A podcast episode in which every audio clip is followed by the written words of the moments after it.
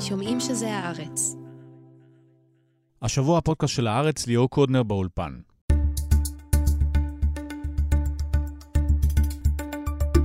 הפסקת האש הוארכה כדי לשחרר עוד חטופים, אבל במקביל עברה הקואליציה של נתניהו מבחן פוליטי משמעותי. הכספים לחרדים ולהתנחלויות ימשיכו לזרום, בני גנץ עשה נו נו נו, אבל לא הציב קו אדום, והקואליציה של 64 ח"כים הצליחה לשרוד.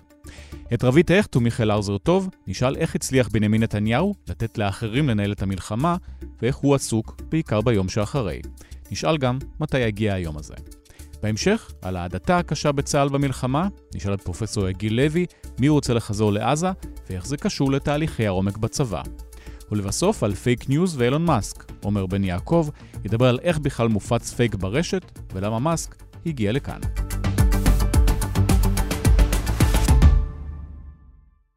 נתחיל בפוליטיקה, שלום מיכאל האוזר טוב, רבית הכט, שלום. שלום. הכספים הקואליציוניים עוברים הלילה למפלגות החרדיות, זה אומר שהרומן בין נתניהו לבין המפלגות החרדיות לא נגמר? אני חושב שמרגע שבני גנץ שם באופן מאוד מאוד ברור, מוצהר ומכוון את זה שהוא לא הולך לצאת מהקואליציה. no matter what. זה לא כלי בתוך ארגז הכלים שלו בהתמודדות הקואליציונית כל הזאת. עוד המלחמה נמשכת. הוא אומר במהלך החודשיים הקרובים, נכונו לנו עוד הרבה מהמורות שכאלו, עוד הרבה ויכוחים. מתוך סט הכלים שיש לי, שאני יכול להפעיל נגד בנימין נתניהו ואנשי הקואליציה הנוכחית, אני לא הולך להשתמש בכלי של פרישה מהקואליציה. כי אני רואה את אה, ישיבתנו בקואליציה ובממשלה ובניהול המלחמה החשובה וכולי וכולי. מנסה גם לקחת קרדיט על אה, שחרור החטופים עכשיו. אולי גם יש לו ובצדק, חלק, הוא, קיבל, כן? הוא, קידם את ה, הוא קידם את העסקה. זאת אומרת, אתה אתה יודע, היינו לפני שבועיים בעולם שבו חצי ממשלה נגדה, כולל אה, חבריו לקבינט המלחמה. הם כן, אה, הוא ואיזנקוט דחפו את זה. בכל אופן, אני חושב שכל עוד בני גנץ נמצא בפאזה הזאת, אז כן, אז, אז, אז למה שנתניהו ינהג אחרת? אז למה לצעוק סתם להגיד, אני אמרתי לא והם העבירו כשכולם יודעים לאיפה הרכבת הזאת דוהרת? דווקא לא, אני חושב שיאמר לזכותו שבאמת הוא ניסה להתנגד, הוא נפגש עם בצלאל סמוטריץ', או אני לא יודע אם זה הוא אישית, יכול להיות שנפגשו מהמפלגה, איזה חילי טרופר כזה או משהו, עם בצלאל סמוטריץ' שלוש פעמים אמרו לי, עם נתניהו ישב על זה גם כמה פעמים, אני חושב שהוא באמת ניסה לשנות את זה, אבל הוא מוגבל, הכוח שלו מאוד מוגבל בסוף בתוך הממשלה הזאת, כאילו, מה, מה הוא יכול לעשות? בתוך החדר יש.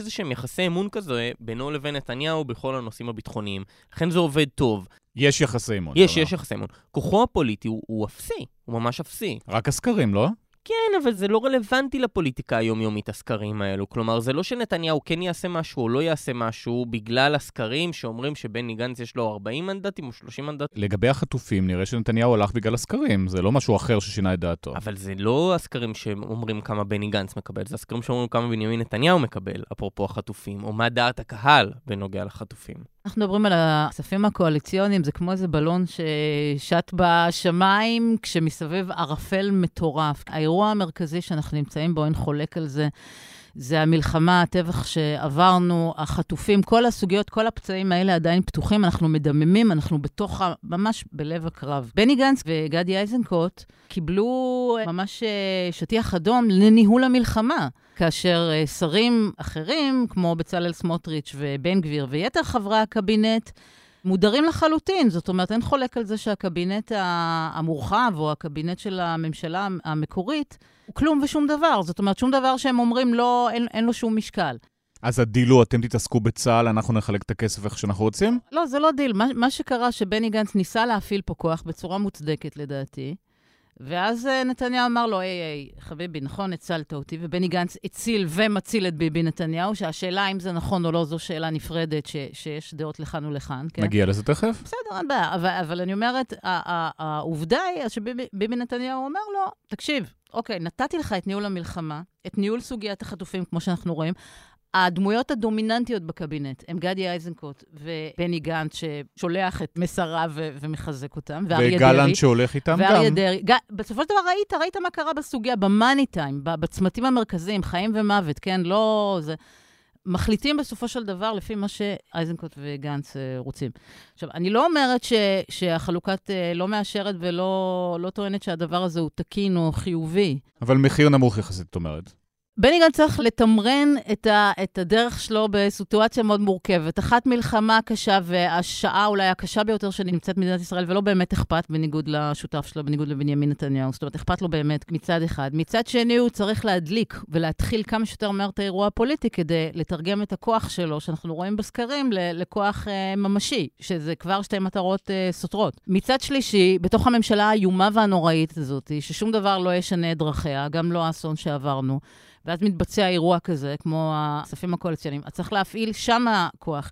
וזה משחק אה, מאוד מאוד מורכב, שצריך לצלוח אותו. אני לא יודעת אם הוא שחקן פוליטי מספיק חכם או מספיק אה, טוב כדי לצלוח את המגמות המתנגשות האלה. ההצבעה של ברקת ואקוניס, אחד התנגד, אחד נמנע, זה איזשהו קרע בליכוד שאנחנו מתחילים לראות אותו, או שזה שולי ולא מעניין? אני חושבת שיש לזה משמעות, בהחלט יש לזה משמעות. הדברים האלה הם uh, הרבה, אתה יודע, היו שבועות שהבאתי, וגם מיכאל, כל מיני שרים מהליכוד שתדרכו בצורה הכי קשה נגד נתניהו. רק בלי השם שלהם? בלי השם שלהם, בסדר. וכולם אומרים, מה עד שהם לא יופיעו בשמם וכולי. נכון, מסכימה, לא שוללת לחלוטין. אבל יש משמעות כי אנחנו לא ראינו את המופעים האלה בעבר. אז זה אותם ועכשיו, אנשים שמתדרכים אה, לא, ללא השם שלהם? דווקא, דווקא לא, לא, במקרה שלי לא, אבל זה מתווסף. זאת אומרת, הלבנים מתווספות אחת לשנייה, ויוצרות כבר איזה מסה. זה עדיין לא הולך לקרות מחר, ושוב אני מזכירה, אנחנו באמצע כאילו אירוע סופר, ואנחנו לא רואים אפילו את סופו, ולכן האירוע הפוליטי חייב להתחיל כשנראה את סופו של האירוע הצבאי. והמדיני, ואנחנו עוד לא שם. אבל אין ספק שיהיה אירוע פוליטי, והדברים האלה, כשיש שרים מהליכוד שכבר אומרים, די, אנחנו לא מיישרים קו עם כל גחמה של הרודן ששולט במפלגה שלנו וזה, אז לדבר הזה בוודאי שיש משמעות. נתניהו גם פוגש בימים האחרונים כל מיני חברי ליכוד כדי לראות לאיפה הרוח נושבת. זה לא בימים האחרונים, זה מיומה הראשון של המלחמה. נתניהו עוסק בזה בצורה מאוד אינטנסיבית. אני חושב שהדברים האלה הם בעלי משמעות, כי יהיה לאותו אקוניס ולאותו ברקת קשה להתקפל מהעמדה שלהם בהצבעה בכנסת.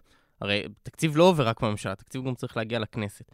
ואז נתניהו כאן כבר בבעיה, כי הוא יורד ל-62, ויש עוד מתנדנדים שכאלו. אני לא חושב שיהיה איזשהו מהלך פוליטי משמעותי, בטח לא בהובלה של ברקת, שהוא יותר סביר להוביל למהלך כזה, ובטח שלא אקוניס, שהוא קצת פחות, כי חבל, זה תיקון של תקציב, אין משמעות אם התקציב הזה בסוף לא יעבור.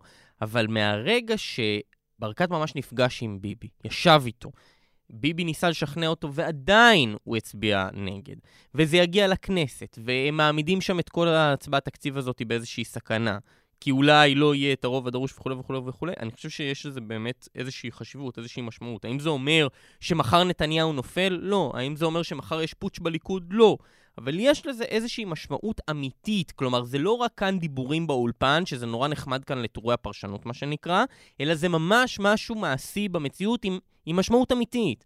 וזה מעניין, כי זה פחות או יותר פעם ראשונה שאנחנו רואים כזה דבר. אפשר להגיד שנתניהו בקמפיין, וזה הולך לשני כיוונים, אחד הבגידה מבפנים. קודם כל אפשר תמיד להגיד שנתניהו בקמפיין, עכשיו תמשיך את השאלה. אז uh, הבגידה מבפנים, ומספר שתיים זה, אני לא אתן לרשות הפלסטינית להשתלט על עזה. זה הקמפיין? כן, אבל אני חושב שזה פחות רלוונטי כרגע, בסדר? גם נתניהו מבין, כמו שאנחנו מבינים, שעד שהמלחמה הזאת לא מסתיימת, זה די נטול אה, חשיבות. הוא עובד בזה, אבל אם היה נטול חשיבות, לא היה מדבר על זה גם בצוות עיתונאים, גם שולח את השפרות. הקמפיין הכי משמעותי של נתניהו שהוא עובד בו, זה לא המדינה הפלסטינית, זה הצבא אשם. זה הקמפיין... הבגידה מבפנים. זה הקמפיין... לא, לא, לא הבגידה מבפנים. אני חושב שהבגידה מבפנים זה איזושהי אינטרפטציה שעושים חוגים יותר קיצוניים שם. אני מודה, אני ממש לא יודע להגיד שבגידה מבפנים זה משהו שבא ממנו, או מהסביבה הקרובה שלו, a.k.a. יאיר נתניהו כזה. אני גם לא יודע להגיד ההפך, שזה לא בא משם. שנסביר מה ההבדל, הבגידה מבפנים זה במכוון נעשה נגד נתניהו כדי להפיל אותו, והצבא פישל זה, אני לא אשם, אני, אני לא עשיתי שום דבר, הם אשמים, הם פישלו והם צריכים ללכת. כן, הבגידה מבפנים זה ממש טרלול אה, הזוי, זה שקצינים ממש שיתפו פעולה עם החמאס כדי להפיל את נתניהו, כן? עכשיו, אני, אה, באמת אין לי מושג, אבל uh, מה שנקרא, כל עוד לא הוכח uh, אשמתו אז הוא זכאי, אז, אז אני אגיד שזה לא קשור לנתניהו, הקמפיין הזה. הקמפיין השני של הצבא אשם, זה הקמפיין הכי משמעותי שנתניהו עובד בו. יש לו חשיבות אדירה בכל מובן שהוא. יש בו חשיבות גם כדי למנוע את הקריסה הזאת כנגד נתניהו, להאשים מישהו אחר, ויש לזה משמעות קודם כל, לפני הכל, כדי לנטרל את ועדת החקירה העתידית. נתניהו עוסק בשני הדברים האלה במקביל כאן בצורה הכי אינטנסיבית. העניין הזה של רק אני אמנע הקמת מדינה פלסטינית, אני, אני חושב שזה פחות משמעותי אצלו. עיקר תשומת הלב שלו מוקדשת לזה. זה מה שהפרוקסי שלו, כל הצחי ברוורמנס האלו, הסחי של החלה, זה מה שהם עושים. זה מה שהם בזה עושים. הם עובדים. בזה הם עובדים. אני חושבת שאתה יודע, אנחנו נתחיל פה את הצעדים של נתניהו. האיש חלש בצורה בלתי רגילה. זאת אומרת, אני לא חושבת שהיה אי פעם מנהיג כל כך חלש. איפה את רואה את זה, את החולשה הזאת? הכל, בכל ההחלטות שלו, גם, עזוב, עזוב רגע את העניינים הפוליטיים ובתוך הליכוד וכל הדברים האלה. מדברת על, על המלחמה עצמה, על ניהול המלחמה עצמה. אתה רואה שהוא נגרר, פשוט מובל. האיש הזה לא מביא לשום מהלך. פעם אחרי פעם, עכשיו, אתה יודע, נמשיך להכות בעוצמה, אבל נעצור עוד יומיים. זאת אומרת, אתה רואה כל הזמן שהוא נגרר. בעצם מי שמנהל את האירוע פה זה ג'ו ביידן עם הצבא, אולי גדי איזנקוט אה, נותן את האינפוט שלו, וקצת אה, גלנט. ככה אני מתרשמת מהדברים. הוא עסוק ביום שאחרי. הוא נתן להם לנהל את המלחמה כי הוא עסוק אני רואה בשרידות שלו. חולשה, בסופו של דבר הבנו אחרי 15 שנה, אני, אתה יודע, עשו ממנו איזה דימון מצד אחד, ו- ויש לו כת מצד שני שורה בו אלוהים. בסופ- בסופו של דבר מדובר במוכר רהיטים, עם uh, רטוריקה נהדרת, חליפה ריקה, איש חלש מאוד. הוביל את uh, ישראל בגלל הימנעות ודחיינות כל הזמן, לאורך כל הדרך, לשעה השחורה ביותר בשעותיה, עם איומים ביטחוניים מטורפים. כרגע הוא מתקשה להבין, הוא אומר שהוא לא רוצה את הרשות הפלסטינית. יופי, מי שואל אותך בכלל? ומה האלטרנטיבה שלך? ההבדל הוא שהיום רק 14 מנדטים מאמינים לו, ופעם זה היה 40 או 30 ומשהו. זה ההבדל. זה ודודי נתניהו. חסיד שהיה פה אמר שזה ב- שינוי משמעותי, זאת אומרת, זה לא שהם ודאי יזוזו שזה חזרה. שינוי משמעותי, אז אני, אני לא יודעת אם הם יזיזו חזרה או לא, וזה מאוד יצער אותי אם הם יזיזו חזרה והדבר הזה יימשך, כי אני חושבת שאנחנו חיים בעידן שבו המציאות לא יכולה להיות כואבת, ברורה וצלולה יותר. זה נתניהו במשפט אחד. ראינו את יאיר נתניהו חוזר לארץ, זה לצורך מה? אין לי מושג. באמת, אני לא יודע.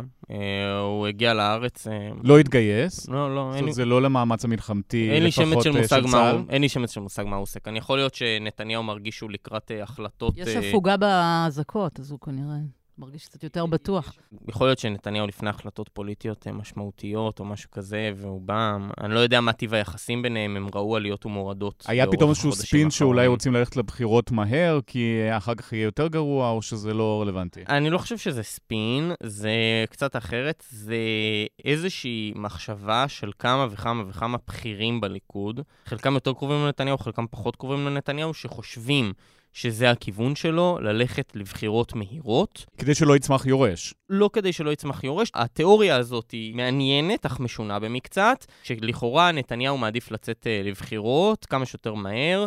מתוך הנחה שהוא לא יזכה בראשות הממשלה, אבל הוא יישאר בפוזיציה של כוח, עיין ערך יושב ראש האופוזיציה, כדי גם, אה, מה שנקרא, להישאר על הגלגל, גם להיות בעמדה יותר טובה לעסקת טיעון אם כזאת תבוא וכולי וכולי. אה, על אחריותו של כל אה, מאזין לקחת את זה יותר או לקחת את זה פחות, אני באמת לא, לא יודע להגיד. דיברתם מקודם על, על התנהלותו של נתניהו ועד כמה הוא חזק ועד כמה הוא חלש. אני חושב שבעיקר הדבר הכי הכי הכי משמעותי שאפשר להגיד על נתניהו זה שהבחור הזה, הפוליטיקה שלו זה טקטיקה, זה לא אסטרטגיה. הוא לא חושב ארבעה צעדים קדימה, הוא חושב אך ורק על הצעד הנוכחי. הישרדות, הישרדות, הוא חושב הישרדות. לא, אני חושב שזו הגדולה, של, הגדולה הכי, הכי משמעותית של הבן אדם הזה. הבן אדם הזה רואה צונאמי שמגיע כלפיו, ובמקום לראות את זה כגל ענק, הוא רואה את זה כטיפה ועוד טיפה ועוד טיפה, ואומר בואו נתמודד עם הטיפה הזאת, אחר כך נתמודד עם הטיפה הבאה. עכשיו, המלחמה הזאת מתנהלת ברוחו של נתניהו. זו מלחמה שמתנהלת אך ורק ברמה הטקטית, היא מתנהלת באפס אסטרטגיה. כי הוא לא אנחנו- מוכן לדבר על מה יקרה בעזה ביום של אחרי, למרות שהאמריקאים לוחצים. עזוב, ומה יקרה בצפון? לא מה, מה יקרה בעזה ביום שאחרי, מה יקרה בישראל ביום שאחרי? מה יקרה בישראל ביום שאחרי? איך אנחנו מתמודדים עם זירה כל כך מאיימת, כל כך רבת חזיתות, כשאנחנו לא יודעים מה אנחנו רוצים שיהיה בגבול הצפון ביום שאחרי, אנחנו לא יודעים האם אנחנו רוצים לתקוף את החות'ים בתימן או לא לתקוף את החות'ים בתימן, ועל אחת כמה וכמה אנחנו לא יודעים איך לטפל באיום האיראני. אולי אנחנו זה- רוצים, אבל אמריקה לא נותנת. אני כופר באמירה הזאת, אני חושב שאנחנו ממש לא רוצים לטפל. ממש לא רוצים לטפל בחזית הצפונית. זה שוב עניין ההימנעות של נת... נתניהו יימנע מכל פעולה. הדבר היחיד, הוא יוכל, וזה הסכנה לדעתי, להידרדר לאיזושהי התשה. שזה גם נתניהו, אגב, נטול- קלאסי. בדיוק, נטולת... זה גם משרת אה, אותו כי המלחמה לא נגמרת. נטולת, נכון, במלחמה... לא, לא, אני, אני לא חושב שזה עניין של פוליטיקה, זה פשוט עניין של טקטיקה. זה הבן זה אדם. האופי. זה הבן אדם, ברמה הכי פשוטה. בגלל שגם אופי המלחמה הוא כזה, אה, אתה יודע, להילחם בח, בח'אן יונס או ברפיח, זה פשוט סיוט. אני, אני, לא כזה, אני לא איזה מצביעה גדולה, אבל זה נראה לי, אתה יודע, באזור כל כך צפוף עם שני מיליון, או אני לא יודעת כמה אנשים שנמצאים שם. אז הדבר הזה משרת במידה מסוימת האינטרס של נתניהו, שדווקא לדעתי, אני גם שומעת את התיאוריות האלה, שהוא הולך עכשיו לבחירות כדי לבצר את מעמדו כיושב ראש האופוזיציה וכו'.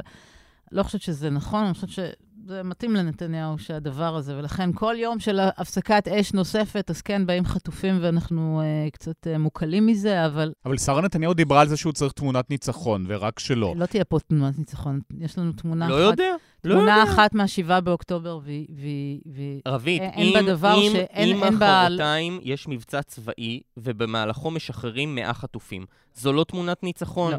אני חושב שאנחנו, קשה נורא לדעת את זה, בגלל זה קשה להגיד מה, מה, מה נתניהו ירצה לעשות אחרי המבצע. לא. אם המבצע הזה יסתיים באיזשהו שחרור הירואי של 100 אין שחרור, חטופים, אוי, היה לך פה טבח, היה, יש לך חטופים, הילדים שחוזרים, אתה יודע, מצד אחד אנחנו נורא שמחים ומוקלים, מצד שני, זה פשוט כואב הלב על הרס החיים הזה.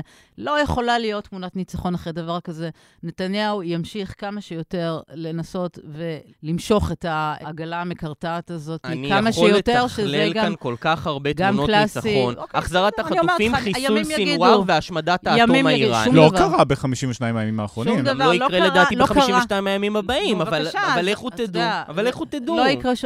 אז זה- שוב, אנחנו כאילו, אתה יודע, מדברים פה על... זה, זה ברמה של אה, פלישת חדי קרן לעוטף. זאת אומרת, יש לנו פה... ב- ב- ברמה של פלישת של 3,000 טרוריסטים לעוטף ושחיטה בדיוק. של 1,200 איש. אבל זה היו אזהרות, אנחנו. יודעים עכשיו. בדיוק. ואני חושבת שחלק מהדיכאון, פשוט דיכאון שאוחז בציבור, נובע ככה. אחד, אנחנו לא רואים איך אנחנו יוצאים מזה.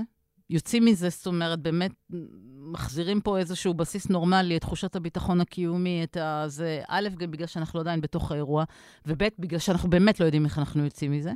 אחת. ושתיים, של המחנה, נקרא לו המחנה הדמוקרטי, או המחנה שעוין את נתניהו, באמת קיים חשש אמיתי לנוכח ההיכרות של האיש ודפוס פעולותיו, ואופי המציאות שתואם אותם כרגע, שהדבר הזה לא יהיה לו סוף. אז יש לנו פה, אתה יודע, את הדיכאון הגדול והמהותי, ואת הדיכאון המשני, כאילו, בעניין הזה. זאת אין את תמונת הניצחון עכשיו של נתניהו הולך הביתה. גם לא אחרי מה שקרה, ש- שזה הדבר אולי הכי נוראי, אחד האסונות הגדולים בתולדות העם היהודי, ובטח בתולדות מדינת ישראל. אז, אז התסכול פה הוא מובן, ואז מתחילים לרקוח כל מיני דברים, אבל אנחנו כולנו מבינים שאין לנו מחר את, ה, את הדבר הזה. אין לנו גם את זה עוד שבועיים. זאת אומרת, אנחנו מבינים שאנחנו באירוע קשה, מורכב, ארוך, וזה גם מלחמת התשה כשלעצמה, והתשה, כשמה כן היא, מתישה. אני רק חושב שלא צריך לשים את הכל על הכתפיים של נתניהו. כאמור, אני לא יודע מה תהיה תמונת הסיום של המלחמה הזאת, אבל אחת ה... אחד הגורמים שמונעים מאיתנו להשיג תמונת ניצחון זה חד משמעית בעיניי גם בני גנץ וגדי איזנקוט, בהיבט הזה פחות יואב גלנט. נתניהו הקיף את עצמו בחבורה של אנשים בצלמו ובדמותו במובן הזה. גם השניים האלה דוחפים הרחק הרחק מהתקפת מנע בצפון, ממתקפה יותר משמעותית כנגד החות'ים. אבל מיכאל, אתה בקושי מחזיק חזית אחת, כמו שאנחנו רואים, 50 וכמה ימים אחרי המלחמה, איך תחזיק... אני באמת שואלת, זאת אומרת, אני, אני מודעת לדבר הזה, ו- מהמם. ומבחינה הגיונית, אתה צודק, אם אני קצת עוקבת אחרי כן. הדברים שלך, שבאמת אי אפשר להשלים עם המצב הזה בצפון, אחרי מהמם. שראינו. אבל השאלה היא באמת, בתוך הנסיבות הקיימות, איך אפשר להחזיק שתי חזיתות. אבל ש- אולי עדיף כבר כמו לגמור את זה שהצבא וזהו. נראה- כמו שזה נראה זאת אומרת. לא, לא, עדיף לא. שהמשק לא יהיה 50 ימים בצורה הזאת, המילואימניקים לא, לא, מגויסים, אני- עדיף להילחם ולגמור עם זה אני בשתי אענה- חזיתות. אני אענה בדיוק. במשך העשור האחרון מדינת ישראל השקיעה 170 מיליארד שקל בביטחון, בתקציב הביטחון. 170 מיליארד השקל האלה יש להם מטרה אחת מאוד מאוד מאוד ברורה. היכולת של מדינת ישראל לקנות את ההגנה עליה בכוחותיה. אנחנו אמורים, היינו לבנות תוכנית שאמורה להגן עלינו בכוחותינו וליצור לנו את עליונות הזירתית. לא גם עבד. בצפון וגם בדרום.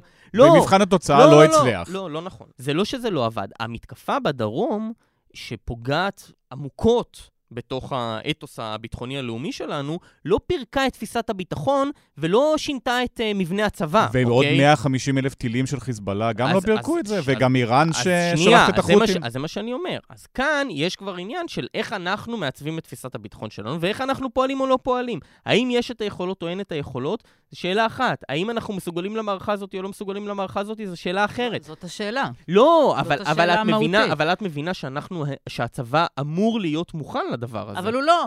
הנה אנחנו אה, רואים. תקשיב, לא, לא, לא, אני לא הייתי... חלקים. שלמים של לא מדינת נכון. ישראל נכבשו במשך, של מדינת ישראל, לא תגיד חלקים שהם שנויים במחלוקת, או שהם רוויים באוכלוסייה, הגדה המערבית, או, דברים כאלה ששם כאילו העניינים יותר מורכבים. חלקים שלמים בתוך מדינת ישראל המוכרת והזה, נכבשו למשך שעות. הדבר הזה, עם הדבר הזה קשה מאוד להתמודד. 200 אלף איש עכשיו פליטים אה, ב- בארץ, נכון שלא היה דבר קשה כזה. מאוד להתמודד עם הדבר הזה. נכון. עכשיו, זה, אנחנו כולנו עומדים מבולבלים ומעורערים מול, ה, מול הדבר הזה, ויש לקוות שאנחנו נתגבש ונתקשח כמה שיותר, אבל צריך להכיר, אבל את יודעת מה עוד להכיר יותר... במציאות. אבל את אני לא עוד יותר? מסוגלות, אני לא רואה מסוגלות לזה. אולי אני טועה, אני לא, לא, יודעת, אני לא כותבת צבאית. א', א', אני לא יודע מה המסוגלות ומה לא המסוגלות של הצבא, אבל אני כן יכול להבין שיהיה עוד יותר קשה להתנהל תחת עליונות אזורית של נסראללה בצפון. וכרגע מה שקורה זה שנסראללה מכתיב את הטון וישראל אך ורק מגיבה. אני כן יכול להבין מה המשמעות האדירה של החסות האמריקאית שנפרסת עלינו בימים אלו, כאשר ג'ו ביידן מגיע לכאן ונכנס לקבינט, כאשר ג'ו ביידן שולח משחטות אמריקאיות שיהיו כאן במדינת ישראל, וכאשר ג'ו ביידן הוא זה שמוציא אותנו מהבוץ, כאשר עסקת החטופים מסתבכת, והוא זה מצלצל לאמיר קטאר ולוחץ עליו כדי שהעסקה הזאת תצא לפועל. בואו נחזור אה, לפוליטיקה, תסריט אה, ריאלי, כן בחירות ב-2024, או שלא הייתם מהמרים על זה? קשה מאוד לדעת. האירוע הפוליטי יתחיל אך ורק אחרי שהאירוע הביטחוני והמדיני והחטופים יאותת על סיומו. שזה נראה כשגנץ אה, מתחיל אה, אז לזוז? גן, לא, אז גנץ יצא מהממשלה, פשוט מאוד. זה מה שהולך לקרות. אתה יודע, אנחנו חיים מהבוקר עם הרשימות אה, ו- וכל התרגילים של חמאס והסדיזם של יחיא סנוואר, אז קשה מאוד, אתה יודע, לראות מעבר לזה, כי זה, זה חייב... זה שנה קדימה, לא ביקשתי ממך עוד חודשיים. אם האירוע הביטחוני יסתיים בטווח של חודשים ספורים, אז כן, ואם לא, אז לא. יש בסוף פגרה שאמורה להיות בערך בפסח, קצת לפני פסח, בין פורים לפסח, ונמשכת עד אחרי יום כיפור. אני מתקשה לראות את הממשלה נופלת בפרק הזמן הזה, ואז אנחנו חוזרים לעוד תקופה יחסית לא ארוכה של uh, עוד uh, מושב בכנסת, וזה יהיה כאילו סימן השאלה הגדול, בסדר? בין uh, פסח לבין uh, חופשת הקיץ, uh, אוגוסט. זו שאלה, uh, אני לא יודע, לדעתי אי אפשר לדעת מה, מה תהיה הדינמיקה. בכל אופן, uh, בחירות בסוף 2024, תחילת 2025, זה לא תרחיש uh, מנותק מהמציאות. עוד שנה מהיום. כן, כן. קודם אה, דיברו על אה, ימים ספורים, חודשים ספורים. אני מתקשה להאמין שזה מה שיקרה. ימים ספורים, אה, שבועות ספורים, זה, זה לדעתי לא יקרה. אבל אה, אתה יודע, you can never know. בוא, אנחנו יכולים להשמיע הקלטות אה, שלנו מהעבר טועים עשר פעמים, כן? מיכאל האוזר טוב, רביב טכט, תודה רבה. תודה. תודה.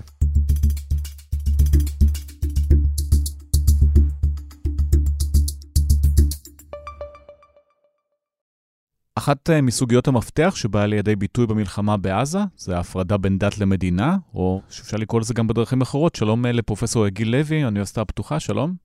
שלום ליאור. אנחנו רואים את הדיבורים האלה על חזרה לגוש קטיף, חזרה למקורות, כל פעם איזשהו קצין אחר טורח להגיד את זה לחיילים שלו, זה נובע ממה? זה לא רק זה, זה גם אה, דיבור מאוד גלוי וישיר על יצר הנקמה, דיבורים על כך שזה סוג של מלחמת דת, נאומים אה, או דברים שכותבים אה, קצינים בכירים על מחיית אה, זכ- זכרם של אלה שהם בצד השני, וכן הלאה וכן הלאה. עמלק התחילו לדבר הרבה. התחילו לדבר על עמלק ופלישתים ודימויים אחרים. זה חלק מהגישה החרד"לית. שמנכיחה את עצמה עכשיו מחדש בצבא, ומבקשת בעצם אה, לומר קבל עם ועדה. הנוסחה שלנו היא הנוסחה הנכונה. צדקנו לאורך כל הדרך. אנחנו מוחקים את ההשפלה שלנו של הנסיגה, או הגירוש, כפי שהם קוראים לזה, מגוש קטיף, שזה אירוע מאוד מאוד טראומטי בזיכרון הקולקטיבי חרד"לי. הצבא עושה סוף סוף את מה שצריך לעשות, כלומר, זה לא צבא מרוסן, זה לא צבא שכפוף להוראות הדין הבינלאומי, זה לא צבא שמרחם על חפים מפשע, אלא צבא שחותר לניצחון, שזה הדבר שאנחנו הטפנו לו בכל השנים. אנחנו לא מסתכלים לאירוע הזה כאל אירוע חילוני, אלא העובדה היא שהחיילים עצמם נזקקים, דורשים מלמטה למעלה תפילות המוניות לפני היציאה לקרב. הרבנים מלווים את הכוחות. אנחנו לא מתביישים יותר בתביעה לנקמה, אלא רואים אותה כאירוע שבהחלט מצדיק לגיטימציה לסוג של נקמה קולקטיבית, לא עוד הגישה הרציונלית של הצבא, של הרתעה או ריסון או גביית מחיר, אלא נקמה במלוא מובן המילה. כלומר, יש כאן אמירה מאוד ברורה, צדקנו, אנחנו מוכיחים לכם שצדקנו, האירועים מוכיחים לכם שצדקנו, ואנחנו עכשיו מבקשים להטביע את חותמנו על האופן שבו צבא היבשה פועל בעזה. אתה מדבר על רבים אנחנו, מי זה אותם אנחנו? אותם אנחנו זה בשם עצם קיבוצי חרדלים. זאת אומרת, זה הכוחות שמזוהים מבחינה פוליטית עם סמוטריץ' ובן גביר. למרות ששניהם לא שירתו בצבא. למרות ששניהם לא שירתו בצבא, אבל זה לא צריך כל כך להפריע לנו. כמובן עם הגוש המתנחל בגדה המערבית, ש... פעיל בפני עצמו בימים אלה, ודאי עוד נדבר בזה, עם uh, הממסד הרבני הצבאי, שהוא uh, מזוהה עם היהדות החרד"לית, והבסיס שלהם, בכל מה שקשור להזנת הצבא, אלה הם ישיבות ההסדר, המכינות הקדם-צבאיות שברובן חרד"ליות, וישיבות הגבוהות, שבאחת מהן גם למד uh, סמוטריץ'. זה מגזר מאוד מאוד חזק, למרות שהוא מבוטל בכוחו המספרי, מדובר ב... אחוזים מאוד מאוד בודדים מן האוכלוסייה, אבל בהחלט מנסה מזה שנים להשפיע על עיצובו של הצבא, ועכשיו יש לו בהחלט רגעים של עדנה. כשהיו אז פיגועים, ערבים עם סכינים, הוא אמר אם נמשיך כך, נשק חם להם מובטח. התקשורת לעגה, הוא רואה שחורות אמרה, הוא ממציא, הוא סתם הוזה, דבר כזה פה לא יקרה. כהנא צדק, כהנא צדק. כן, היום כולם יודעים, כהנא צדק. כשאריאל זילבר מגיע לצבא ומתחיל לשיר כהנא צדק, למי זה פונה? זה פונה לחברים האלה, אבל זה פונה לרובד היותר קיצוני בצבא, לרבות מי שאינם חרד"לים מבחינת אמונתם הדתית, למשל מזרחים מ... מעמד הביניים ומטה, מזרחים מסורתיים או מזרחים דתיים, אבל יש כאן בהחלט מסר שבא ואומר, אנחנו עושים מלחמה שהיא מלחמת נקם, שההבחנה שבה בין יהודי לערבי היא הבחנה מאוד מאוד ברורה, וכל הניסיונות במרוצת השנים לטשטש את האמת האלה, על ידי אוסלו והתנתקות וריסון ומשפט בינלאומי והפרקליטות הצבאית הראשית ונוסחאות אחרות, פשוט קרסו לנו באחת בשביעי באוקטובר, ועכשיו אנחנו בחוויה קולקטיבית של תיקון. זה מאותה משפחה שנמחק לכם את הכפר? זה אותו דבר? זה מאותה משפחה של נמחק לכם את הכפר, זה בהחלט מאותה משפחה של, גם של שבנו אל בורות המים בגוש קטיף ותקיעה של מזוזות בבתים של אה, ערבים שם. זה בהחלט חלק מתופעה כללית שרואה את המלחמה הזאת כסוג של תיקון. עוד אחד מהנאומים הזכורים מתחילת המלחמה זה הרב עמיחי פרידמן, שמגיע לחיילים, מתחיל לדבר על היום הכי מאושר בחיים שלו. אני אסביר לכם למה זה החודש הכי משמח בחיים מאז שאני נולדתי כבר יותר מ-40 שנה. כי הגענו לש... לשלב, הגענו לנקודה שעם ישראל עולה קומה, עולה כיתה. אנחנו סוף סוף מבררים מי אנחנו. נולדנו לפני 75 שנה בילדה מחודשת. התבססנו, הת... התחלנו לעבוד על הגוף שלנו, גדלנו, גדלנו, מתחיל שאלות זהות. מי אנחנו? מה אנחנו? מה אנחנו רוצים לעשות עם עצמנו? מה זה טוב? מה זה רע? מה זה רשעה? מה זה טומאה? ומה אנחנו באים לבשר? הארץ שלנו. כל הארץ! כולל עזה! כולל הלבנון! כל הארץ המובטחת! אנחנו נחזור! אנחנו נחזור בענק! גוש קטיף זה כזה קטן לעומת מה שאנחנו נגיע בעזרת השם! אז אחר כך צה"ל משעה אותו ל-30 יום, זו תגובה נכונה של הצבא? ודאי שלא. הוא משעה אותו, אבל גם הודיע שהוא ממשיך בתפקידים צבאיים אחרים באותה עת. כדאי שנזכור, דרג רבני המילואים זו זרוע חינוכית מאוד מאוד חשובה, והיא זרוע חינוכית קיצונית מאוד בהשקפות הדתיות שלה, שלא פעם אפילו מתעמתת עם הרבנות הצבאית הראשית הרשמית. זו קבוצה חרד"לית עם השקפות מאוד מאוד ברורות בכל מה שקשור ליחס לערבים.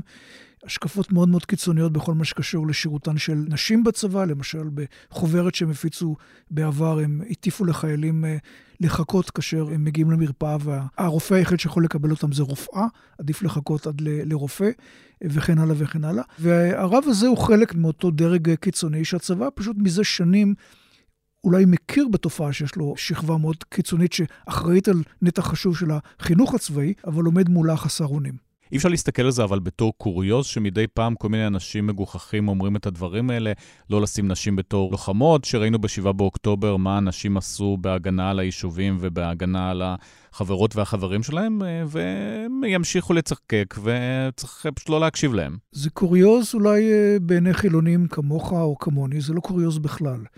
משום שמדובר בקבוצה שיש לה השפעה רבה מאוד על המטה הכללי. כאשר גדי איזנקוט עיצב את מדיניות השירות המשותף עם נשים, הוא נפגש עם קבוצת הרבנים הזאת, שבאה מתוך ישיבות ההסדר והמכינות, הרבה יותר פעמים מאשר הוא נפגש עם שדולת הנשים שבקושי הואיל להיפגש איתה. והוא הוציא תחת ידו אה, פקודה שהיא פקודה בהחלט עם השפעות מדירות על שירותן של נשים. רק אה, קריאת תיגר בבג"ץ, שגם היא עדיין לא הסתיימה, של כמה אנשים שביקשו להתגייס לדרג המסתער בשריון ובסיירות, אולי תביא לשינוי בצבא, וגם את זה הצבא עושה מתוך אונס, ועדיין לא שמענו את המילה האחרונה מתוך שורותיהם של החרד"לים.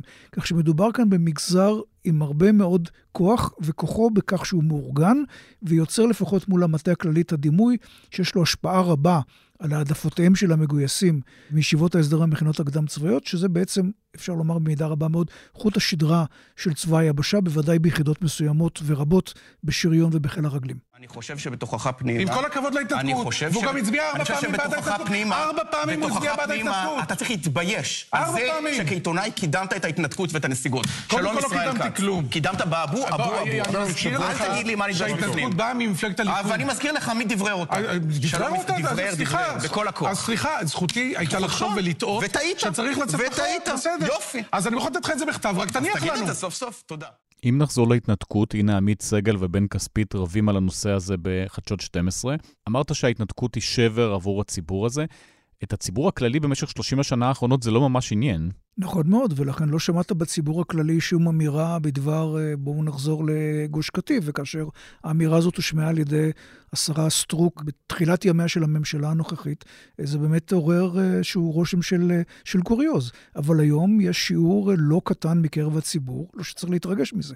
בסקרי דעת קהל באים ואומרים שהם בעד חזרה לגוש קטיף. כלומר, יש איזשהו גל של נוסטלגיה, גל מאוד מאוד קיצוני. אפילו נתניהו אומר שזה לא יקרה. אז קודם כל, אה, אולי נוכל במקרה הזה להאמין לנתניהו, שזה לא דבר שקורה לנו לעיתים אה, קרובות, אבל מצד שני צריך להבין שכאשר מטרות המלחמה הן מטרות מאוד מעורפלות, ובשלב זה אפילו לא מושגות, והמלחמה נמשכת, סטטוס קוו מתמשך הוא כר מצוין לצמיחה של אה, רעיונות מהסוג הזה, ראינו את זה בעבר בהיסטוריה, גם בהיסטוריה שלנו, ולכן יכול להיות שאת השד הזה של השיבה לגוש קטיף, גם נתניהו לא בקלות יחזיר לאן שצריך להחזיר אותו. אם אנחנו עוברים לגדה, אז שם ביהודה ושומרון אנחנו רואים ממש פרעות של מתנחלים, קצת נרגע בימים האחרונים, אבל בתחילת המלחמה ראינו המון, עם הרוגים פלסטינים, שחיילי צה"ל לפעמים עומדים מנגד, לפעמים אפילו עוזרים לאותם מתנחלים אה, קיצוניים לפגוע בפלסטינים. אז קודם כל, התופעה עצמה לא חדשה. מיליציות החמושות של המתנחלים בגדה המערבית מתנהלות מזה שנים תחת חסותו של הצבא. שבכל אחד מדבר על כך שזו אלימות שצריך למנוע אותה, ואילו בקולו אחר, או בעצם ידי העשו שלו, מעודד את התופעה ומשלים איתה על ידי תופעות, כמו שציינת, של עמידה מנגד, אבל גם צורות אחרות של עידוד. ועבור המתנחלים, השביעי באוקטובר הייתה בהחלט הזדמנות טובה מאוד למחוק, להסיר את כבלי הריסון המעטים שעמדו עליהם קודם לכן, בפרט שהצבא השיג חלק גדול מכוחותיו מהגדה לרצועת עזה, ולמעשה נסמך יותר ויותר על המיליציות של המתנחלים בתחפושתם כהגנה מרחבית, כלומר כמתנחלים חמושים מחוילים. ובו זמנית אה, צריך לומר שהצבא עצמו, שאומנם מתלונן על הסכנה בהדלקתה של הגדה המערבית, ניהל אה, פעילות אה, התקפית מאוד מאוד נמרצת כנגד ריכוזים כאלו או אחרים של מה שקרוי טרור או מוקדי כוח של חמאס, ובמו ידיו, על ידי הוראות פתיחה באש מקלות ופעילות התקפית, הביא לעשרות הרוגים. כך שלהציג את העניין הזה אך ורק כסוג של uh, מרידה של המתנחלים בסמכות הצבא, זה לא לגמרי מדויק. בשיחה הקודמת שלנו דיברנו הרבה על הנתק בין uh, הקצינים לבין החיילים בשטח. רואים את זה גם עכשיו, כשהקצינים יותר הולכים לאגפי הממלכתיות, uh, כולנו ביחד וכולי, ודוחים uh, או אפילו נותנים עונשים על התנהגות כזאת, אבל uh, זה עדיין התנהגות יחסית רפה. העניין הזה די קרס או קורס במלחמה הנוכחית. זה נכון שהפיקוד הבכיר הצבאי מדבר עדיין בלשון ממלכתית, כלומר, יש הוראות של הדרג המדיני ואנחנו מממשים את ההוראות האלה. אבל כשאתה רואה מה קורה מדרג אה, מפקדי אוגדות אה, ומטה, אתה רואה בהחלט סוג של אה, התנהגות שהיא לגמרי אחרת. שני מפקדי חטיבות סדירים השתתפו בטקסים שבהם נקבעו מזוזות בגוש קטיף. שזה אקט בעצם של הפגנת בעלות יהודית, שונה מאוד מן הקו הרשמי של הממשלה, שכמו שהזכרנו קודם, מדבר על אי שיבה לגוש קטיף, על מטרות מלחמה לגמרי אחרות. מפקד אוגדה 36, אחת האוגדות שמשתתפות בה, בקרבות בעזה, הוציא פקודת קרב אה, כתובה בכתב ידו, שבה הוא דיבר על יצר של אה, נקם בתושביה של עזה, בעזה כאויב, שוב, רחוק מן הקו הרשמי, שוודאי לא מדבר לא על הרג ולא על נקם של הצבא. כלומר, ככל שאנחנו רואים יותר ויותר חרדים לאומיים וכאלה שמושפעים מהם בדרגי הפיקוד בצבא, דבר שאגב מאוד מאוד בולט ב... אוגדת אה, יהודה ושומרון, ולא בכדי.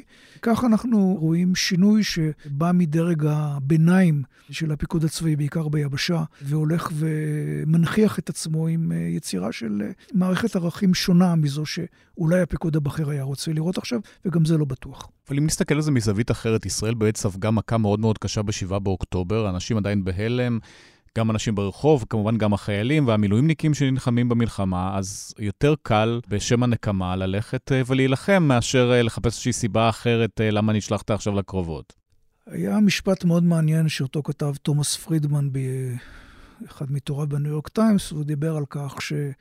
ישראל מוציאה למלחמה חיילים שהם מוכי טראומה, שזה לא בדיוק המתכונת הראויה ליציאה למלחמה. טוב, אין מה לעשות אה, במקרה הזה. מה, אין מה לעשות במקרה הזה, זה מה שמחייב uh, פיקוח הרבה יותר הדוק על הלכי הרוח uh, בצבא. כדי להחזיר את הביטחון לישראל, גם אם אכן נדרש, על פי אחת ההשקפות, נדרשת פעולה מאוד מאוד עמוקה בעזה, ואולי אפילו כיבושה בחדש ובאופן ממושך, לזה אין צורך ביצר אה, נקמה. הרציונליות הצבאית בהחלט עומדת אה, בפני עצמה, וככל שיש יצר כזה, לפחות צה"ל הרשמי צריך אה, לנסות ולרסן אותו, כי הוא עומד בניגוד לערכי הצבא, בניגוד למשפט הבינלאומי, בניגוד למערכת הלגיטימציה שישראל תובעת מן העולם.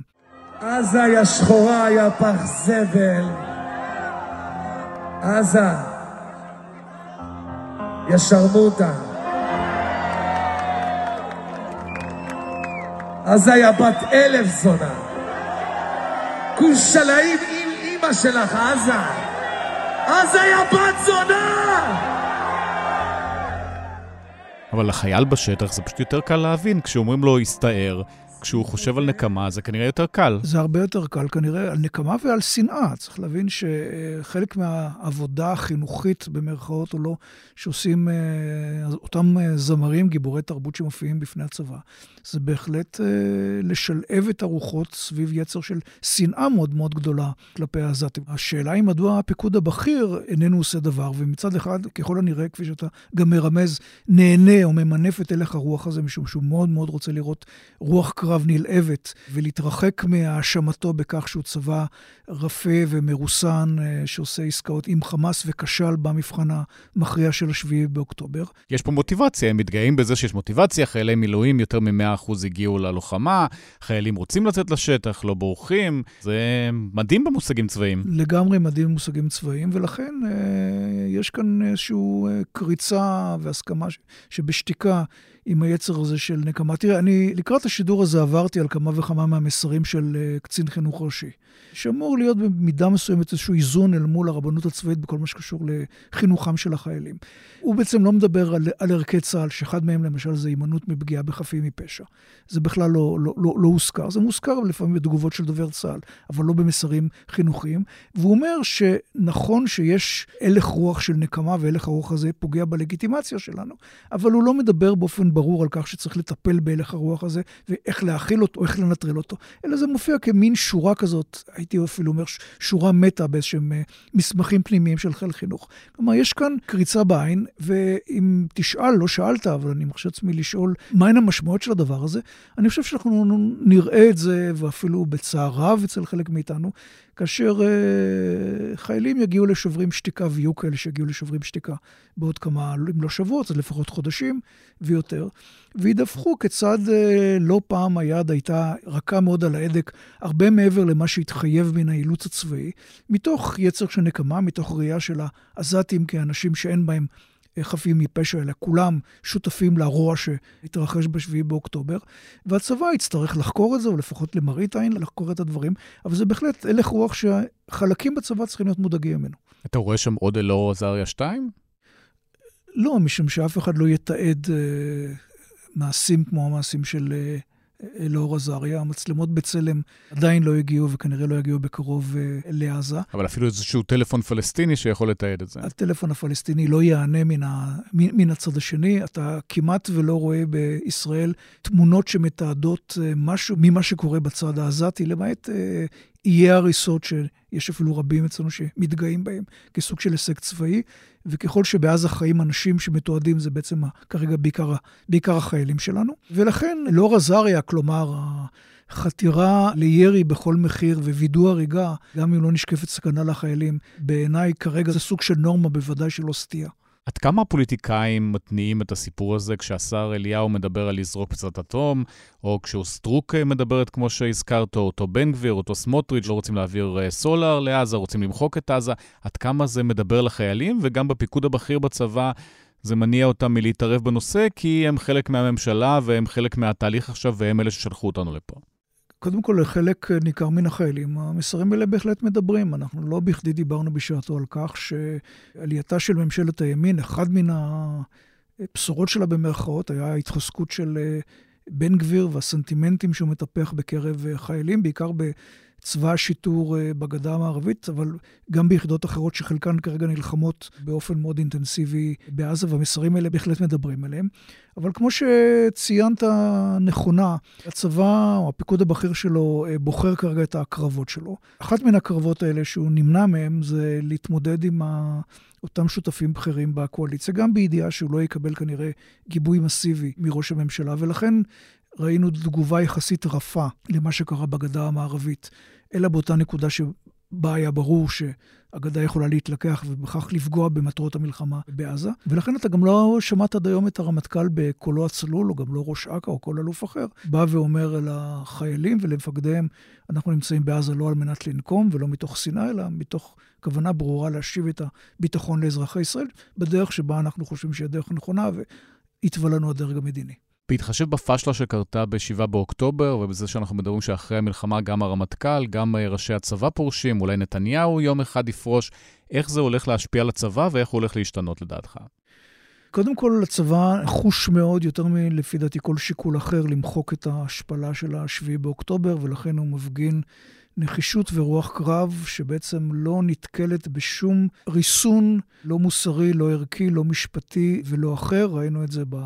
ההתקפות האינטנסיביות מן האוויר, ואנחנו רואים את זה גם בפעולה היבשתית, וביטויים כמו טוהר הנשק או חפים מפשע, או ביטויים אחרים, פשוט ביטויים שנעלמו מן הז'רגון, כמעט מהז'רגון הציבורי, אבל ודאי שמהז'רגון הצבאי. גם מבחינת המוכנות של הצבא ללחימה, דיברו בהתחלה גם אה, בריק וגם אחרים דיברו על זה שצבא היבשה לא מוכן, ופה בינתיים... יש אה, לא מעט הרוגים, עשרות הרוגים בצד של צה"ל, אבל דיברו בהערכות בהתחלה שיהיו מאות בשלב הזה. נכון, אבל צריך לשים את זה בשתי פרופורציות. האחת היא שברק הגזים ולא היה מודע לחלוטין, הוא לא רצה להיות מודע אותה דיפרנציאציה שעבר גם צבא המילואים, שבתוכו חלק מהיחידות הן יחידות יחסית מאומנות, ויחידות האלה הן אלה שנלחמות היום בעזה, וחלקן גם, אה, וגם יחידות אחרות, זכו לאימון ממושך מאוד שפיצה על אה, פערי העבר באותה תקופת המתנה לכניסה לעזה. והדבר השני שצריך לומר, ועל זה ודאי נדבר כאשר יקטרו כתרים לחזרתו של התמרון היבשתי, זה תמרון יבשתי כמעט בתנאי לוקסוס. הוא בא לאחר פעולה אווירית מאוד מאוד מסיבית.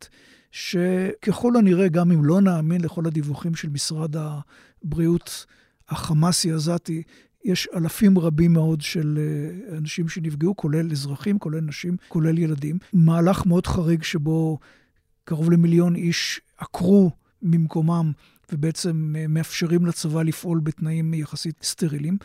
והוראות פתיחה באש שמכירות בכך, דה פקטו, שעזה היא אזור סטרילי ולכן מותר לראות בו ללא הבחנה. כל ההנחות האלה הן לא הנחות שעמדו לעיני אלה שבעבר נמנעו מכניסה יבשתית לעזה, מתוך ידיעה שבהיעדר ההנחות האלה, הקורבנות הישראלים היו הרבה יותר גבוהים. ולזה צריך גם להוסיף שהקורבנות האלה הם בינתיים, קודם כל, כל קורבן הוא קורבן נורא ואיום, אבל המספרים הם מספרים יחסית נמוכים, אבל גם המספרים האלה מתקבלים בהבנה רבה מאוד בציבור הישראלי, כחלק מסנטימנט שזה בעצם ההזדמנות שלנו לפתור אחת ולתמיד, הדגש על אחת ולתמיד, את בעיית עזה. גיל לוי, תודה רבה. תודה לך, ליאור.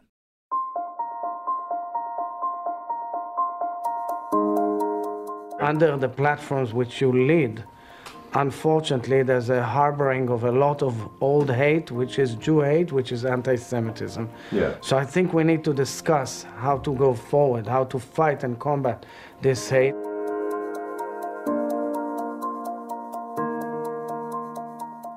השבוע היה לנו אורח בישראל, לא פוליטיקאי, אלא אילון מאסק, אפשר לקרוא לו אחד האנטישמים הגדולים בעולם, אפשר לקרוא לו אחרת, שלום עומר בן יעקב.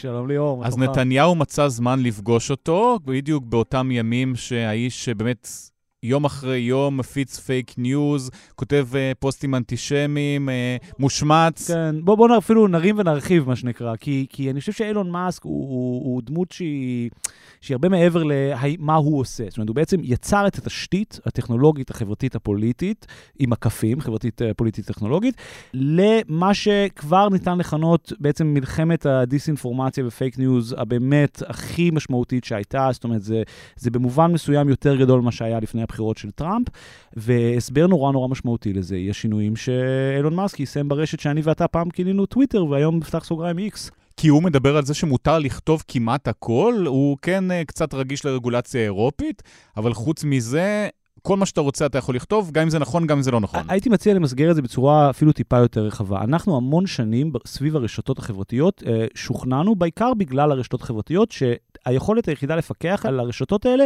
אה, עוברת דרך פגיעה בחופש הדיבור. ואילון מאסק כדמות בעצם הוביל את הקו, בעיקר בשנתיים שלוש האחרונות, של, של מין חופש דיבור ברשתות, כיופמיזם או כאיזה מין מטבע לשון, לבעצם אומר חוסר רגולציה. זאת אומרת, חוסר פיקוח אפילו אה, בסיסי על נקרא לזה פעילות אה, לא אורגנית, נגיד להפעיל חשבונות מזויפים. היינו רוצים שטוויטר תפסול את זה בלי קשר לאם לי מותר להגיד שמותר להשמיד את עזה או שלא אנסו, או לא משנה מה הפייקים שעכשיו דנים בהם, כן? ואילון מאסק במסגרת איזו תפיסה ליברטריאנית של פרי ספיץ', לכאורה, בעצם הסיר את כל המגבלות הטכניות שהיו על טוויטר. יותר מזה, אני אגיד, הוא בכלל מסמל איזשהו קו, ולכן ביבי פוגש אותו. הראשון, ולכן ביבי גם פגש אותו בזמנו, כן? של, של פרי ספיץ' במובן הדה פקטו פופוליסטי ימני של המילה. זאת אומרת, הכוונה היא בעצם לבוא ולהגיד, אנחנו לא ניתן לשמאלנים להגיד לנו מה מותר להגיד ומה לא. ובעצם... כי רגולציה בהגדרה זה משהו שמאלני, כי אנחנו הימין מאמינים שאפשר להגיד הכל ואותנו משתיקים. לכאורה, אבל יותר מזה נקרא, זה בעצם עמדה כמעט טראמפית שאומרת, זאת אומרת, כל ביקורת עליי היא ביקורת בהכרח פוליטית, זאת אומרת, אין משהו שהוא נקרא לזה הסתה, אין משהו שהוא, שהוא באמת hate speech, כן? זה רק ניסיון להשתיק אותי, אנשים על ידי, כמו הארץ והניו יורק טיים, שהם אנשי PC, ולכן אנחנו נייצר טכנולוגיה, כמעט אילון מאס משווק את טוויטר כטכנולוגיית אנטי-PC, מרחב שבו אפשר להגיד הכל. הבעיה היא שזה חתיכת שטויות ואין שום קשר בין זה לבין disinformation. זאת אומרת, disinformation ופייק ניוז לא נעשה רק על ידי אנשים אמיתיים, לדוגמה, נעשה על ידי בוטים או אבטארים, ובאופן כללי לא ברור שיש לזה איזשהו קשר לחופש דיבור. לדוגמה, אני ואתה ליאור עובדים במוסד שמאפשר לנו חופש דיבור, וחלים עליו חוקי דיבה. ואנחנו איכשהו, יש לנו לשנינו חופש עיתונאי מלא. וזה בדיוק הסיפור פה, כן? זאת אומרת, יש פה קו שהוא אנטי תקשורת, אנטי אחריות, ו- ובעצם נועד לייצר כאוס, ולכן הוא וביבי חברים כל כך טובים. זה, זה, זה מה שכל כך מעניין בסיפור. אז עוד לפני שנגיע לפייקים, בוא נסביר למה הוא מגיע בכלל לארץ. הבעיה זה המפרסמים. דיסני, אפל, IBM, אינטל, חברות אחרות, אה, ראו שהאיש אנטישמי מצייץ כל מיני דברים ש... לא אמורים לצייץ, אה, שתכף נזכיר מה הם, ואז הפסיקו את תקציבי הפרסום, טוויטר בבעיה. אה, ואז הוא צריך להגיע לפה, להצטלם עם נתניהו, להגיד, אם אני אנטישמי, אז נתניהו לא היה מצטלם איתי. מה שאומר, חלק מחבריי הטובים ביותר הם... הם יהודים? כן, הם נתניהו. Uh, ואני חושב שמה שמעניין זה שזה בעצם תהליך שקורה כבר המון זמן. זאת אומרת, אילון מאסק בעצם משתלט על טוויטר, קונה את טוויטר, לא משנה, מחליף אותה ל-X. משלם המון המון כסף. המון המון כסף, ואז מגלה שהדבר הזה לא שווה כל כך הרבה כסף, ו- ובעצם צריך להתחיל לייצר כסף בטוויטר. והדבר הראשון שעושים זה, זה מתחילים לקחת כסף על דברים. והאפקט הזה זה שבעצם כל מי שרוצה לדחוף פייק ו disinformation יכול עכשיו לקנות בעצם את, ה, את ה-V הכחול של טוויטר, ולקבל עכשיו חשיפה מתועדפת. עכשיו, בואו נשים את זה שנייה בקונטקסט. אנחנו יודעים כבר המון שנים שהרשתות במילא מתעדפות תוכן קיצוני וזה. כי. זה מה שהולך, זה כן, מה שהאלגוריתם אוהב, כי אנחנו מקליקים על זה וקוראים בדיוק, את זה. בדיוק, זה ברמת האלגוריתם, כן? אז עזוב שהוא ביטל את כל המנגוני בקרה האלגוריתם. הוא עכשיו בצורה כלכלית מתמרץ אנשים. אם אתה שם כסף, אז מן הסתם אתה תקבל יותר חשיפה. עכשיו, מן הסתם עיתונים ועיתונאים לא ישלמו, אני לא אשלם על זה שיקדמו אותי, כן? אז, אז מן הסתם, לתוך הוואקום הזה נכנסים, בעיקר עמודים מזויפים, אנשים שרוצים להפיץ מידע. עוד דבר מצחיק, אגב, הוא בעצמו שינה את האלגוריתם כדי שהתכנים שלו יופיעו ראשונים, ואותו ספייס שהוא מנהל בלילה עם נתניהו, שנשמע עכשיו קטע ממנו. Elon, welcome to uh, Israel. I wonder if you can give you some of your impressions of what you saw. I, it was jarring to see the scene of the massacre it was troubling in that movie, especially to see the joy experienced by the people that were killing innocent civilians. אז הספייס הזה מגיע לשלושה מיליון אנשים, כי אילון מאסק מתועדף ונתניהו מקבל קהל. בדיוק, בדיוק. ואני חושב שה, שהמקום הזה הוא מקום נורא נורא מעניין, כי בסופו של דבר באמת אנחנו רואים איך מתוך הרצון להפוך את הרשת הזאת לכלכלית ולהעצים את הכוח שלו, אנחנו בעצם באמת רואים רגרסיה uh, מטורפת. מבחינה טכנית, כן? זאת אומרת, פוסט-טראמפ, ממש נוצרו תעשיות שלמות שנועדו לפלטר ולסנן וזה, והכל מתבטל, ואני חושב שבעיניי הפרשנות לזה היא בעיקר פוליטית, כן? זאת אומרת, זה כמו, ש, כמו שביבי ואורבן, או ביבי והמנהיגות של פולין מוצאים קשר ביניהם, או בולסונארו, כן? כמו שיש קשר בין ביבי למנהיגים פופוליסטיים אחרים, יש גם מנהיגים טכנולוגיים פופוליסטיים. ואילון מאסק הוא חלק מהציר הזה, ובעיניי הנקודה המעניינת היא כמו עם פוטין, שבסוף זה לא כזה ישתלם לביבי, כן? זאת אומרת, בסופו של דבר אילון מאסק, הטוויטר הזה מפיץ ים ביטחוני, כן? זה עושה לוחמה פסיכולוגית מזעזעת כלפי ישראל. מה אכפת לנתניהו? זה עוזר לנתניהו, הפייקים של הימין נכון, נכון, נכון. מופצים. אני קיוויתי שנוכל עוד איזה שנייה להעמיד פנים שנתניהו פועל לפי אינטרסים של ישראל, אבל כן, זאת אומרת, ברמה עקרונית, אם הוא היה מנהיג שפועל לפי אינטרסים של ישראל, אז זה היה מטריד אותו שהציבור הישראלי עובר בעצם הונאה וגסלייטינג. אנטישמיות. ומטריפים, ובכלל, הזעם הבינלאומי קם עלינו, וזה בגלל המודל העסקי של אילון מאסק. אילון מאסק מעצים בעצם את, את הפייק ניוז בשתי הצדדים, אבל גם בפרופוגנדה האנטישמית, ונתניהו בעצם בשביל שהוא יוכל להגיד בליגה אחרת, לוקח אותו לבארי, וכמו שאתה אומר, כמובן, זה קשור למפרסמים, הוא צריך לגיטימציה, הרשת שלו בקריסה, וזה באמת נהיה dumpster fire, מה שנקרא באנגלית.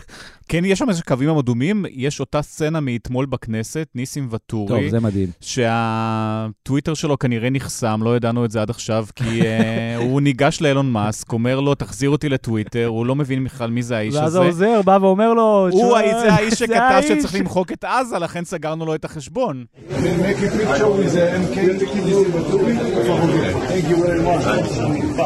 כן, אני חושב שיש משהו נורא מעניין, יש, יש הבחנה בין misinformation ו disinformation. אומרת, disinformation זה שאתה מפיץ מידע שקרי באופן מכוון, ו misinformation זה נקרא לזה אנשים שמפיצים מידע שהם חושבים שנגיד יטיב עם ישראל, ובדיעבד מתברר שהוא לא נכון, כן? ואני חושב שמה שמעניין בסיפור של, של טוויטר והמפגש המאוד מצחיק הזה בכנסת, זה שאנחנו שוכחים שיש גם חוקים שפשוט קשורים להסתה. זאת אומרת, אתה לא יכול לכתוב, אני רוצה להרוג את כולם. כשאתה כי... חבר כנסת. כן, וגם באופן כללי, זאת אומרת, אתה לא יכול להשתמש ברשתות להס... להסתה לאלימות. ו- ו- ומה שנורא מצחיק זה שבדיוק בגלל ההתעקשות של הדברים האלה, נוצר לטוויטר שם של מקום של כאילו חופש דיבור, כן? זאת אומרת, זה על הזכות של אנשים כאלה להגיד כך וכך, אבל בסופו של דבר אתה כן רוצה איזשהו פיקוח, ואני חושב שכציבור, ובכלל, גם הורים, זאת אומרת, כולם מבינים שמה שקורה ברשתות הוא נורא נורא משמעותי, ויש אינסוף מסגרות שאפשר לדבר על איך לפקח על זה, כן? ואני חושב שיש לנתי... לנתניהו ולפוליטיקה שנתניהו מייצר אינטרס מובהק לייצר עולם שבו אנחנו חושבים שלא ניתן לפקח בכלל בשום צורה על תקשורת. אולי דוגמה מעניינת לזה היא טלגרם. רוב ה disinformation בישראל מופץ היום דרך טלגרם. עכשיו, מה דחף ישראלים? זאת אומרת, טלגרם באופן היסטורי לא רשת שאנשים משתמשים בה בישראל. דחפ... יש שתי גורמים שדחפו ישראלים לטלגרם. אם אתה שמאלני, זה כי אתה קונה שם grass, אוקיי? טלגראס המפורסם. טלגראס, כן. אם אתה לא, אז זה בגלל שאתה בעצם נדחפת לתוך ecosystem של תקשורת אלטרנטיבית, כן? הליכוד, בכלל, ה universe של ערוץ 14, שנים פועל כן? בטלגרם, בערוצים ישירים לאנשים. כי הם צריכים לפעול מתחת לרדאר, הם אומרים שבתקשורת הממוסדת אה, גם בחדשות 12, אל-ג'זירה 12 וכולי לא נותנים לנו. וואטסאפ כנראה הטילו כל מיני מגבלות, בדיוק, גם אחרי דברים שהיו. בדיוק, עכשיו זה בדיוק מה שצריך להגיד, שוואטסאפ היא חלק מה, מהעולם של פייסבוק, ולכן יש בצורה כזאת או אחרת קצת ויכוח על זה, כן? לא המון. טלגרם זה רוסית, אף אחד לא יודע מה קורה שם. עכשיו, זה מין נמר כזה שביבי גידל, שעכשיו אנחנו לא יודעים לשלוט בו. זאת אומרת, עכשיו, יש בעצם המון ישראלים שם, ו- ואף אחד לא יכול להיות בבקרה על מה שקורה שם. אנחנו אפילו לא יודעים באיזה קבוצות אנשים נמצאים, כן? ואיזה מסרים עוברים שם. ואיזה מסרים עוברים שם. אני יושב על הרבה מהקבוצות האלה. זאת אומרת, זו לוחמה פסיכולוגית פר אקסלנס, כאילו המון... שמי מנהל אותה? אותה רוסיה אולי, אולי איראן, אולי סין, או שזה וגם. גורמים מקומיים? בגדול התשובה היא, התשובה היא רוסים וחמאס ואיראנים. זאת אומרת, הרשתות האיראניות והפרו-חמאס זה דבר מדהים. הרשתות פרו-חמאס, בעיקר קבוצת גאזה נאו, עושה לוחמה פסיכולוגית, זה פשוט בית ספר, יעשו על זה PhDים. פשוט מטריפים את הציבור הישראלי ואת העולם על דעתם, כי אנחנו בעצם לא חשופים לתוכן מתוך עזה, והם מפציצים, וזה הכל מסרטוני חטופים לממש פרופוגנדה, זאת אומרת לעיתונאים מטעם חמאס שמקדמים קו. שמה רואים שם? רואים שם הכל מיחס הומני לנחטפים, לפשוט מה שאפשר לכנות פרופוגנדה. זאת אומרת, הנה אנחנו בבית חולים שיפא, אנחנו יכולים לראות uh, בן אדם שגוסס מסרטן, והנה האפאצ'י של צה"ל בא להרוג אותו. ולמה ישראלים רואים את זה? ישראלים רואים את זה כי בעצם זה, זה, זה דבר די מעניין. בעצם דובר צה"ל וה, והמציאות התקשורתית הישראלית נורא סגורה בתוך עברית. אנחנו חיים בתוך עולם של דובר צה"ל, אנחנו מקבלים את דובר צה"ל, ואנחנו לא מבינים ששאר העולם לא נראה ככה, כן? ו... אבל זה לא מה שמעניין את הליכודניקים ואת נתניהו, לא אכפת להם מה בדיוק. אומרים על ההפצצות בעזה. כן. הם רוצים לראות את החטופים כנראה. כן, אבל הנקודה היא שהישראלים בעצם, וזה, וזה תהליך שקורה המון זמן, השב"כ אמור להיות אחראי על לפקח על גורמי התערבות זרים, ואף אחד לא על זה. ומשגעים, צריך להבין, זה משגעים את הציבור הישראלי. כמות הסיפורי פייק שרצים, שמקורם בטלגרם, כן? אבל ניקח דוגמה לקמפיין רוסי. קמפיין רוסי מזייף, קמפיין שאני חושף לפני שבוע, מזייף מלא אתרים. במאקו, וואלה, פוקס ניוז, לפריז'ן, למונד, דר שפיגל, כן? ומפרסם בהם הידיעות מזויפות, גם על המלחמה. הידיעות האלה מופצות בטלגרם, ואז על ידי חשבונות מזויפים בטוויטר. ואתה מקבל איזה מין pipeline, כן? איזה צינור שלם של disinformation, שהטלגרם הוא, הוא, הוא, הוא נקרא לזה ציר או node נורא, נורא משמעותי. זה ערוץ ההפצה, אבל במקור פרסמו את הידיעות הפייק האלה במקומות שנראים אמינים, כדי להראות שזה אמין. נכון, נכון, נכון. והשימוש הזה בנקרא לזה קבוצות או במדיות כאלה להפצת מידע, הוא תופעה שאני באמת חושב, אנשים לא מבינים. זאת אומרת, אנחנו חושבים שיש כאילו כמה חשבונות מזויפים בטוויטר, כמה חשבונות מזויפים בפייסבוק. זה הרבה יותר גדול מזה. יש ecosystem שלם שקם על בסיס ה ecosystem, כן, הקצת נתניהוי הזה של תקשורת אלטרנטיבית ולחתור תחת גופי תקשורת לגיטימיים, ואנשים שמנצלים את זה זה חמאס, איראן, רוסיה, וכן, גם נתניהו, בסופו של דבר זה צריך להגיד את זה, אבל העניין הוא שהציבור הישראלי נפגע ברמה של, אני באמת חושב שהמון מהסרטוני סנאפ, המון מהסרטונים ש, שרצו בשעות הראשונות, גם דברים שרצים עד היום, הם, הם באו משם, הם לא באו מדובר צה"ל. ישראל לא שולטת על המידע באמת, והציבור הישראלי חושב שכן, ואני חושב שאולי מילה קטנה הסברתית, זה, זה נורא מעניין כמה זה פוגע בנו ברמה הסברתית, כי בסופו של דבר חמאס מפציץ את האינטרנט בחומר גלם. החומר גלם הזה חלקו מזויף, חלקו לא מזויף, אבל הוא מרגיש... שאי אפשר בכלל להבחין. בדיוק, כן, זה בדיוק העניין, אבל הוא, הוא, הוא נותן המון עבודה לעיתונאים, כן? בן אדם יכול להתעסק עם הסרטונים האלה שעות, כן? ומצד שני, דובר צה"ל מוציא אינפוגרפיקה. שנראה כאילו אדלר חומסקי ורשבסקי עשו אותה, או מביאו חברת פרסום.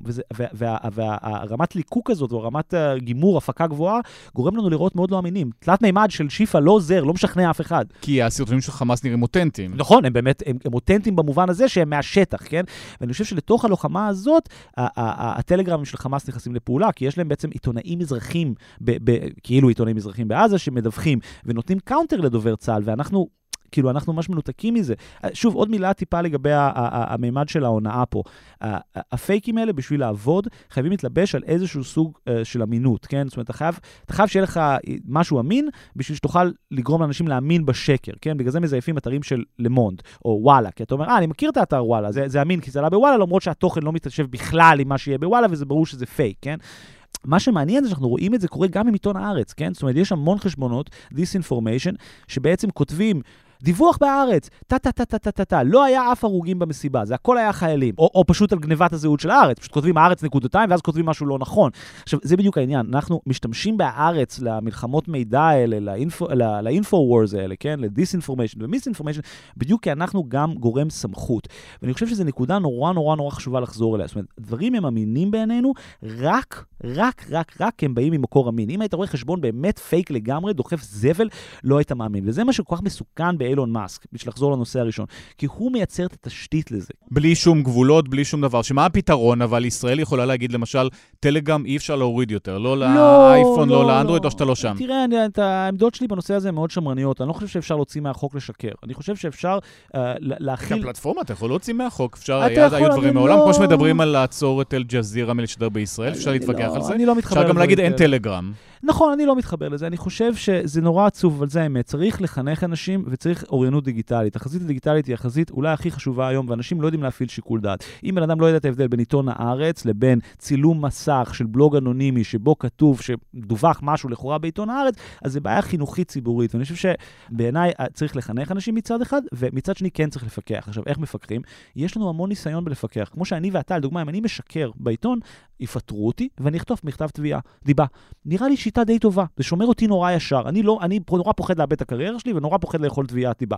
אז אני חושב שצריך להעריך את, ה, את הדברים האלה גם לרשתות החברתיות. זה מה שאגב בנט עשה אחרי הקדנציה, נכון. שלו התחיל לתבוע אנשים וזכה במשפטים. שאנשים נכון. באמת כתבו שם דברים הזויים עליו. כן, ואני גם חושב שבהקשר שנגיד, לוקח אה, דברים כמו חוק מימון מפלגות, כן, אם הליכוד משתמש בחשבונות מזויפים לקדם את הקו הפוליטי שלו, זה מפר את חוק מימון מפלגות. לא צריך עכשיו להוציא משהו מהחוק, אתה מבין? צריך ליישם את החוק. צריך רגולציה. כן, צריך רגולציה. אבל כמובן שביבי לא רוצה רגולציה, והוא רוצה פוטו-אופ עם אילון מאסק, ועל הדרך באמת כבר להלבין באמת תופעה אנטישמית מסוכנת ברמה שבאמת מפחידה. עומר בן יעקב, תודה רבה.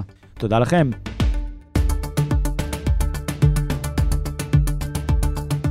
הארץ השבוע, פרק שני לשבוע הזה, סיימנו. בצוות, ניצה ברגמן, אמיר פקטור, אסף פרידמן, נערה מלקין, דן ברומר ומאיה בן ניסן. אני ליאור קודנר, אנחנו נהיה פה שוב, גם ביום חמישי הקרוב.